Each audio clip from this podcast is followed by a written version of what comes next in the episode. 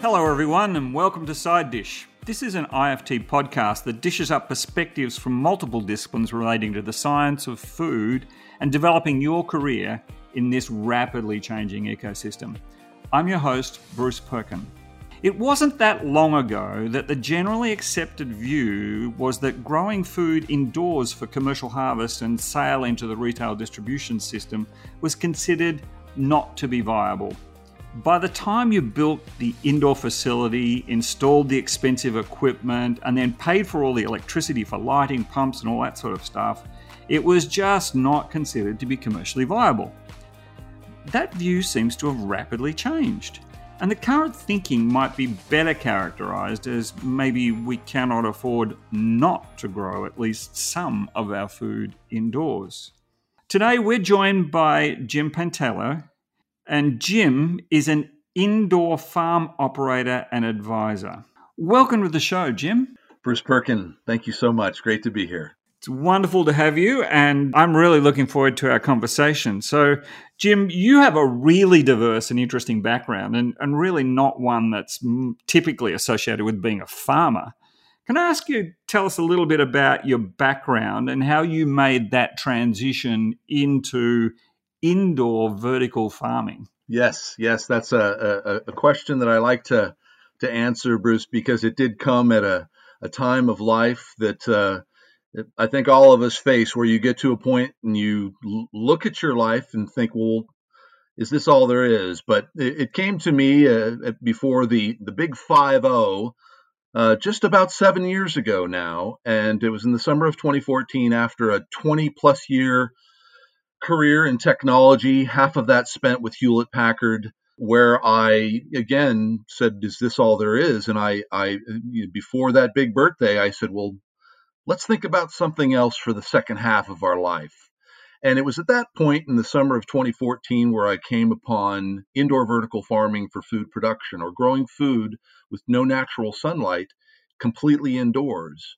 And over the next year, I had spent immersing myself in the industry, meeting as many people as I possibly could, going to conferences, reading just voraciously, and, and, again, sort of leaving behind that old career in technology and trying to reinvent myself.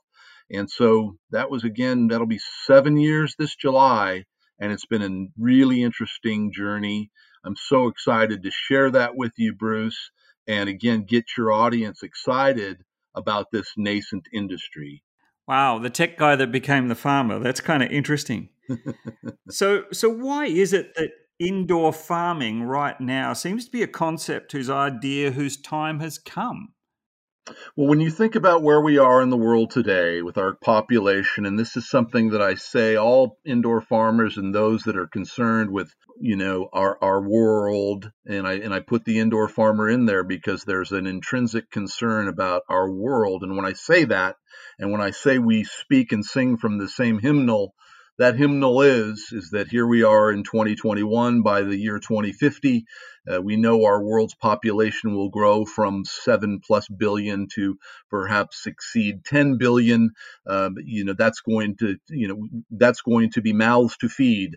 When we also look at our our, our ability to feed people and land uh, the availability of arable farmland, which is is shrinking, and at that point may or may not be available to us uh, as we have it today or in the past. You think about water resources, Bruce, and, and it all combines into sort of a a lot of scary da- data, and that's what kind of inspired me mm. when I thought about the data, thought about my children, and future generations in terms of these challenges, which you, you cannot deny. And it, it I, a cold chill went down my spine, and I said, I got to do something here. So that's that's really what I think is motivating a lot of people and industries and investors to get involved with this because time's a wasting. So, so as you do you think it's more um, commercially viable now than it was?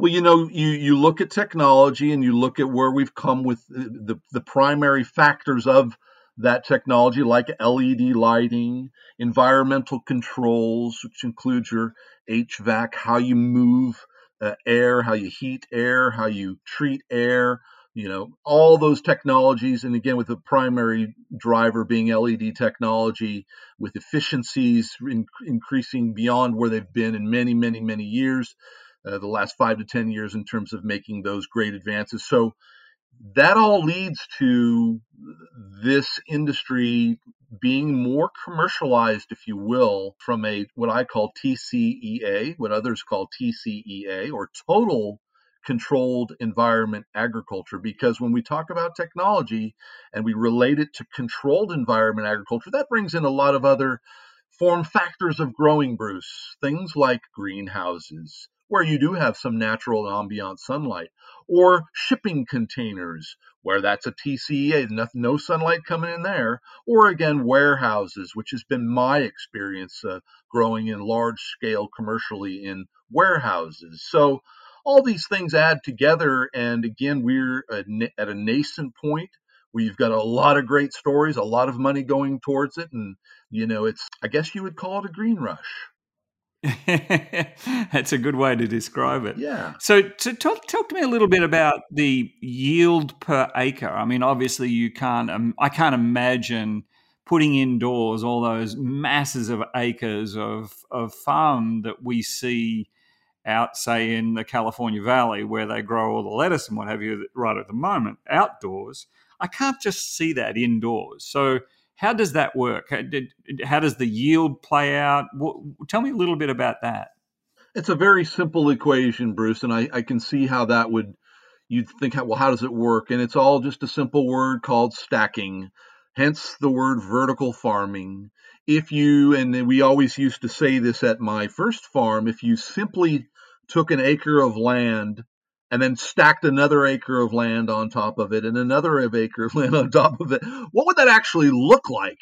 And so I'm sure many of your guests hopefully can just Google indoor farming systems and you'll see these images of floor to ceiling stacked, if you will, produce. And think I often say think about uh, when you go to Costco and you see those floor to ceiling warehouse style structures but put plants on them with lights. And so that's just one one methodology or, or not methodology rather form factor as, as we use. You know, you'll see grow form factors, Bruce, in a circular barrel style.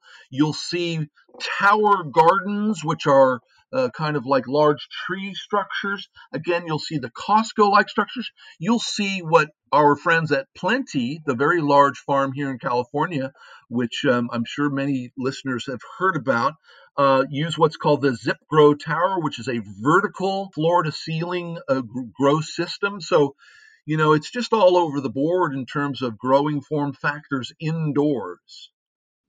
Right. Right. And, and with the evolution of LED light technology, it seems like we can now tune the wavelength. Does that tuning of wavelength happen to uh, add to either the yield of the plant or even better, maybe tuning the, uh, the, the wavelength to optimize the production of uh, certainly key um, micronutrients or phytochemicals? 100%. You are absolutely spot on, Bruce Perkin. And when you look at some of the research that's happening today, that is the exact, um, that's what they're trying to do, not only with the light spectrum, but also with the seed and the germplasm, the DNA of the plant, if you will. But when you look at that, and I am not a plant scientist, but I will say, and I will do shout outs to those that are researching that very um, area in terms of whether it's a, a more peppery arugula or a uh, more sweeter basil or a larger leaf uh, or, or, you know again as we say in science the phenotyping of the plant and I mentioned the seed, and that's the genotyping of the plant, if you will. So, for all the food technologists out there, indeed, look no further than what our friends in Washington, D.C. at the Foundation for Food and Agricultural Research are doing, FAR, FFAR. Uh, they're involved right now with a, a many year program called PIP, Precision Indoor Plants. And that PIP program brings in growers and seed companies um, and others in the industry to deal with those very issues of, of light and, and again, phenotyping of a plant, uh, flavor profiles, etc. So Uh, the other that I like to point out over in uh, uh, the Netherlands, of course, is our friends at Wageningen University. But Plant Lab, Plant Lab is a separate company in the Netherlands that's been focused on how to really optim- optimize light spectrum. You'll also see other major universities here in the U.S. Uh, Michigan State, Dr. Erik Runkle, doing great work with light spectrum um, and elsewhere. So, yeah, that's all a big part of it, Bruce, how that technology can actually manipulate a plant and flavor and biomass. Yes. So let's flip the the the conversation to the to the downside. What are the challenges of, of indoor farming? Is it you know it bees? How, how do you pollination? And um, tell me more about the the downside. Yeah, so well, there's there's many obviously, and with nascent industries, it's not unlike you know software uh, or the internet, if you will, 25, 30 years ago. For larger operations or those that want to grow in large scale commercially, not necessarily the smaller mom and pop or thousand square foot facilities. When you talk about the larger facilities, Bruce, one of the major challenges really is the capital. It's incredibly capital intensive to get involved into not only sequestering and retrofitting that building, if you will, and we're talking about buildings now, again, fully enclosed environments, not necessarily a greenhouse or, in fact, a container, a shipping container. We're talking about warehouses of anywhere between 50 to 250,000 square feet. Mm. And so when you talk about the, the capital that's required to engage, that's that's one. And obviously the other is is you're right, you mentioned the biological part of it you know, to make a plant grow inside a building using only LED lights and all the other components that are involved in it from an environmental control as well as a, a biological and agronomic, agronomy perspective, you know, many of these indoor farms have started and failed because they simply couldn't dial it in based on the building, the facility. And that could have had to do with a lot of different things, whether it was energy or whether it was plumbing, if you will, or a whole bunch of other factors. But to your question, major challenges are capital getting in from a building perspective. And then you can just go from there in terms of some of the other areas that could be based on biology or, again, other areas. So cost is really a, a, big one, Bruce, when you're talking about large scale commercial production of indoor farms for, for food production. We're not talking about cannabis because we well know that there are some multi million dollar cannabis operators out there doing things technologically that are incredible, but we are talking about food here, of course. Right. So clearly, food, the investment from the food community is there. I mean, it was just earlier this week that we uh, all saw an announcement that uh, Bowery Farms in New York had been the recipient of a $300 million investment, which put their valuation around $2.3 billion. So clearly, uh, the large scale investors have worked it out. And as, as I understand it, the, if you just look at uh, 2019 alone, there was $1.9 billion in funding raised for indoor farms. So, do you think, from an investment point of view, that, uh, that again, it's the investment community that have seen the return on investment here and the potential here and and uh, giving us a, a steer in in this direction. I, I, could could not agree with you more, Bruce. And there are some other great examples beyond Bowery.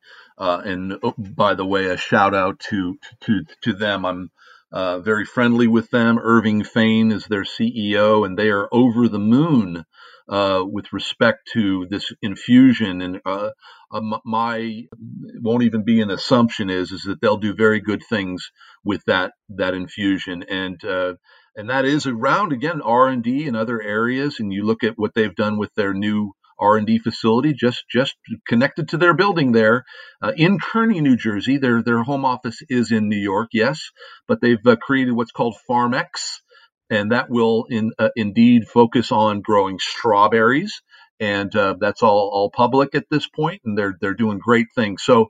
I would also point out, Bruce, that you know that the the folks at AeroFarms uh, were involved in a SPAC recently uh, through through the Spring Valley Acquisition Corporation. Their valuation, AeroFarms now is I think at about 1.2 uh, or 1.4. For, so kudos to them.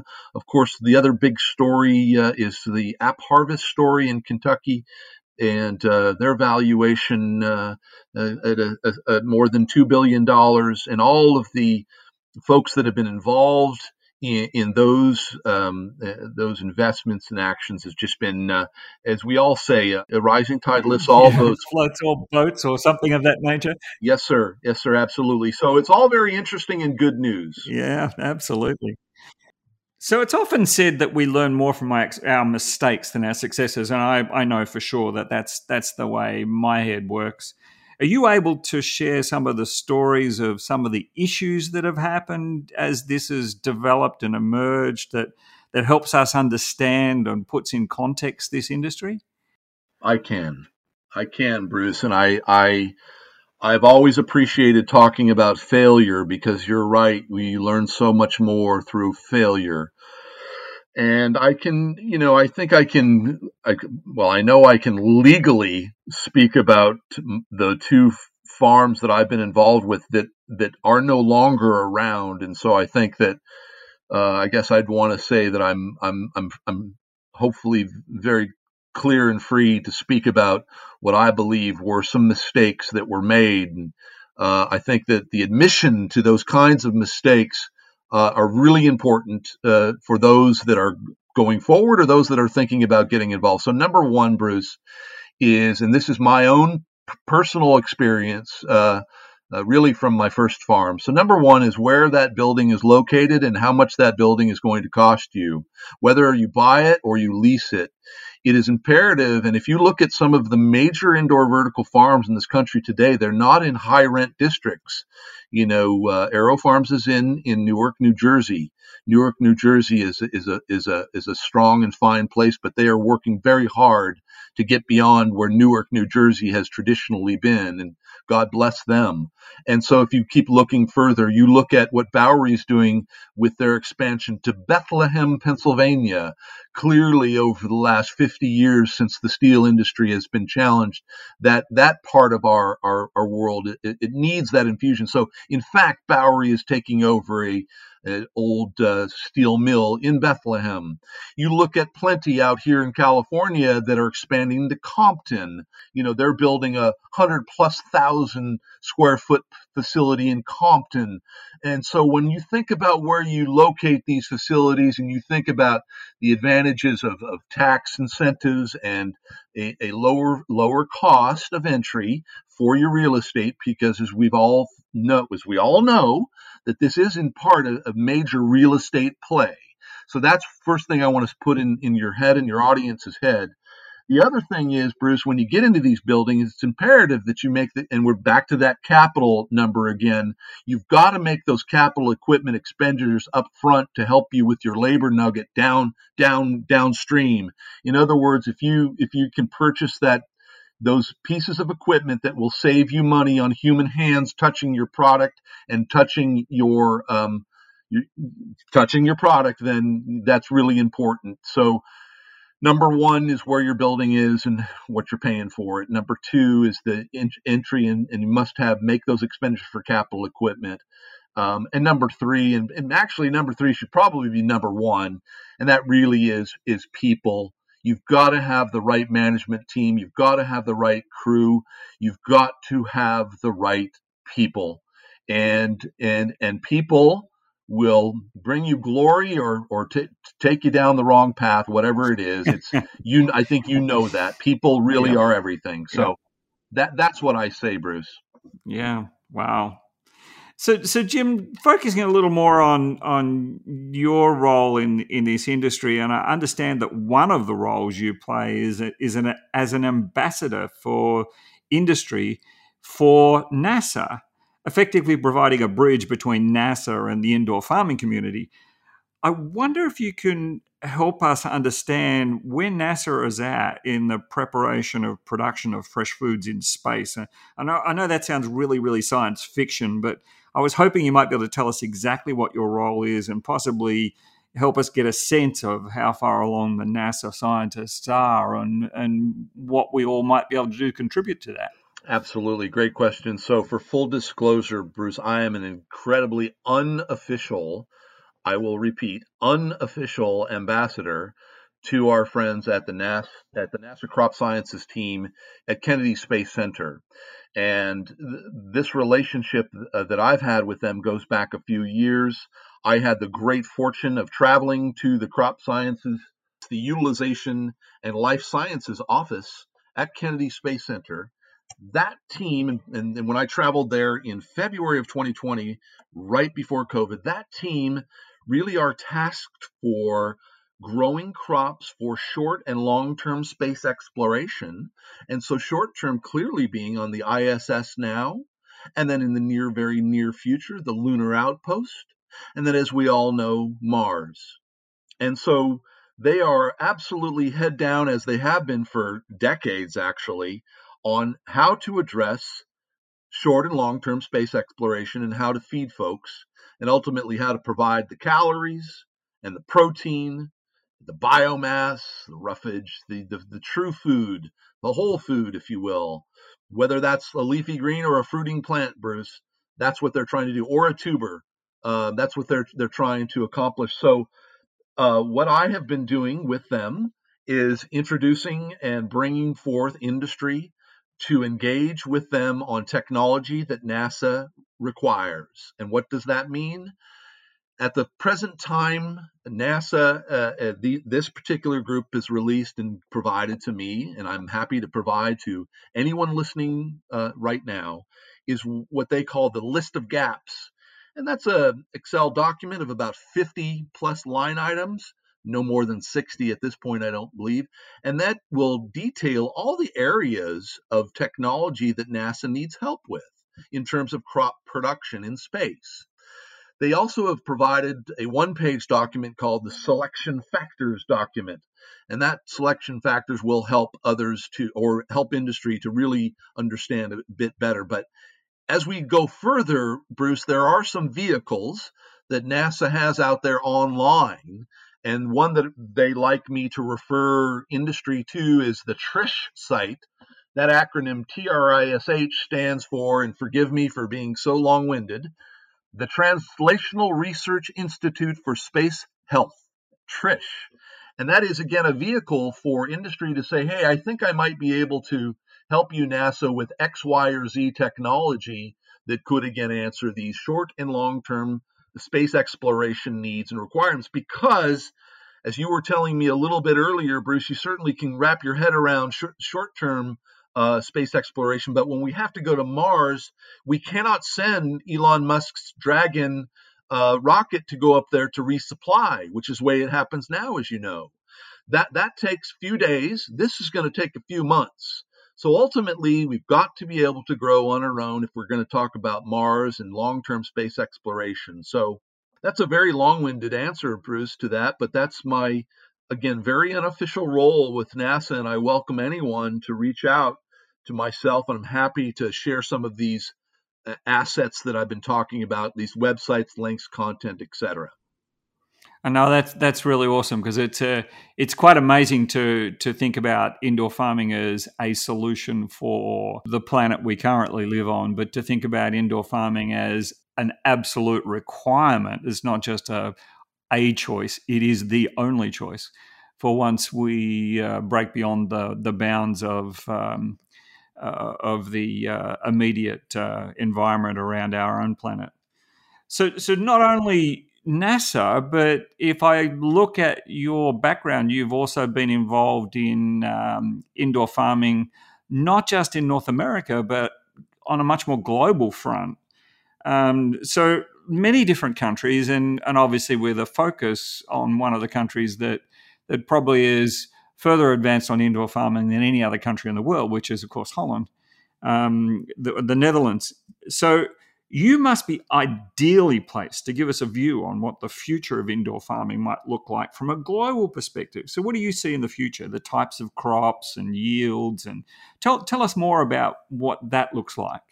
Well, yeah, Bruce, and thanks for the shout out on on the connections to the Netherlands. I want to really uh, answer that question, expanding it. But when you talk about straightaway crops right now, everybody knows it's a leafy green play, and that's all based on technology and our ability to put photons onto a plant and how much that costs us. And oh, by the way, that all leads into the what we all call unit economics. those unit economics got to be able to compete with field grown stuff. So you will, Bruce, see uh, uh, beyond leafy greens, uh, again, fruiting crops. I mentioned FAR a little bit earlier. They're working on that through the PIP initiative. You know, you mentioned bees a, a second ago.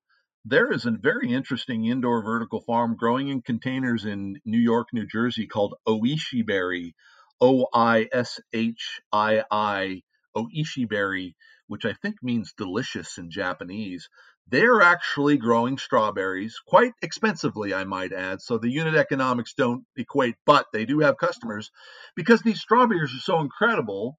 They re- they're a Japanese style strawberry that are from a certain highland area of Japan where they have very cool nights and mild days, and the strawberries are incredibly delicate and wonderful but they have perfected the art of releasing pollinators or bees into these containers in order to, to bring it from the flowering to the fruiting phase. And it's just brilliant. Wow. So I, I, love that. But Bruce, if you don't mind, I would like to do a couple shout outs here for the transnational relationships that are before us as it relates to the Netherlands and what I've been involved with, not only with uh, the United States, uh, but also with the University of California. Uh, as many of your listeners know, uh, the Netherlands, Holland, which I think the, the formal word now is the Netherlands, are the number two exporter of fresh fruits and vegetables on planet Earth. And there's a reason why they're that way. They've been, you know, you know, um, perfecting the art of controlled environment agriculture for over 100 years and we have something to learn from them so so first and foremost again on Thursday, June 10th, I will be hosting a uh, virtual gathering called Holland on the Hill. And Holland on the Hill will be coming from Capitol Hill. It'll include some congressional staffers from both sides of the aisle. It will have uh, the uh, ambassador of the Netherlands, who I'll be introducing, as well as some really interesting people on a hour and a half panel to include Uh, Jonathan Webb, the CEO of App Harvest, and others. And this this gathering, if you will, really is how we, the USDA, the Department of Ag, the United States, can work with the Netherlands and share again that hundred years worth of controlled environment agriculture expertise. So that's one thing, Bruce. The other thing that I wanted to share, the other collaborative agreement that I wanted to share, is with the University of California and the Netherlands, who, together with their vast resources, and as we all know, the UC, as we call them, have been uh, leaders in, in California agriculture for well over 100 years, also. But again, the goal for that collaboration uh, with the UC and the Dutch will be for the advancement of technology in the areas of controlled environment agriculture.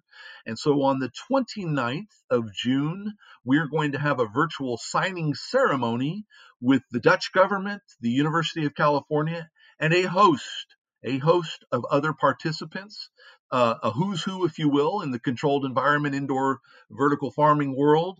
And so uh, what I want to share again with you and the audience is, is that these relationships are expanding and growing. It's incumbent upon all industry and academia and anybody that has any interest in this industry to participate in this. Um, we'll have, of course, the links for the um, audience to uh, come and uh, attend um, the Holland on the Hill event, if you will. And um, again, for those that care to reach out to me on the others with the University of California, I welcome uh, anyone to reach out. So I wanted to share that with you, Bruce, and the audience. Very good. Very good. So, for somebody who feels like they really want to get involved with the indoor farming, what's your advice as to the best steps to to take to to get it, get engaged? That's a great question, Bruce. And of course, I take a a, a, a you know a piece from my own experience, which was I, I don't know if I'd recommend it because I literally immersed myself in indoor farming uh, on a daily basis, about seven eight hours a day for about six months. So I wouldn't recommend that. But what I would recommend is probably to start with not only some very nice light reading on the subject from some nice sources. Uh, happy to do some shout outs to some great sources like iGrow News, iGrow News, Urban Ag News, Urban Ag News, um, Vertical Farm Daily, Vertical Farm Daily, and that comes out of Holland, and that's an offshoot of Horti Daily. Those are great areas to start reading about the subject. And then, of course, uh, just learning more. You know, it's wonderful to get out and just Google some. And I, I love dropping here in the US the big three Bowery, Plenty, and AeroFarms. Go on out to their websites, see what they look like.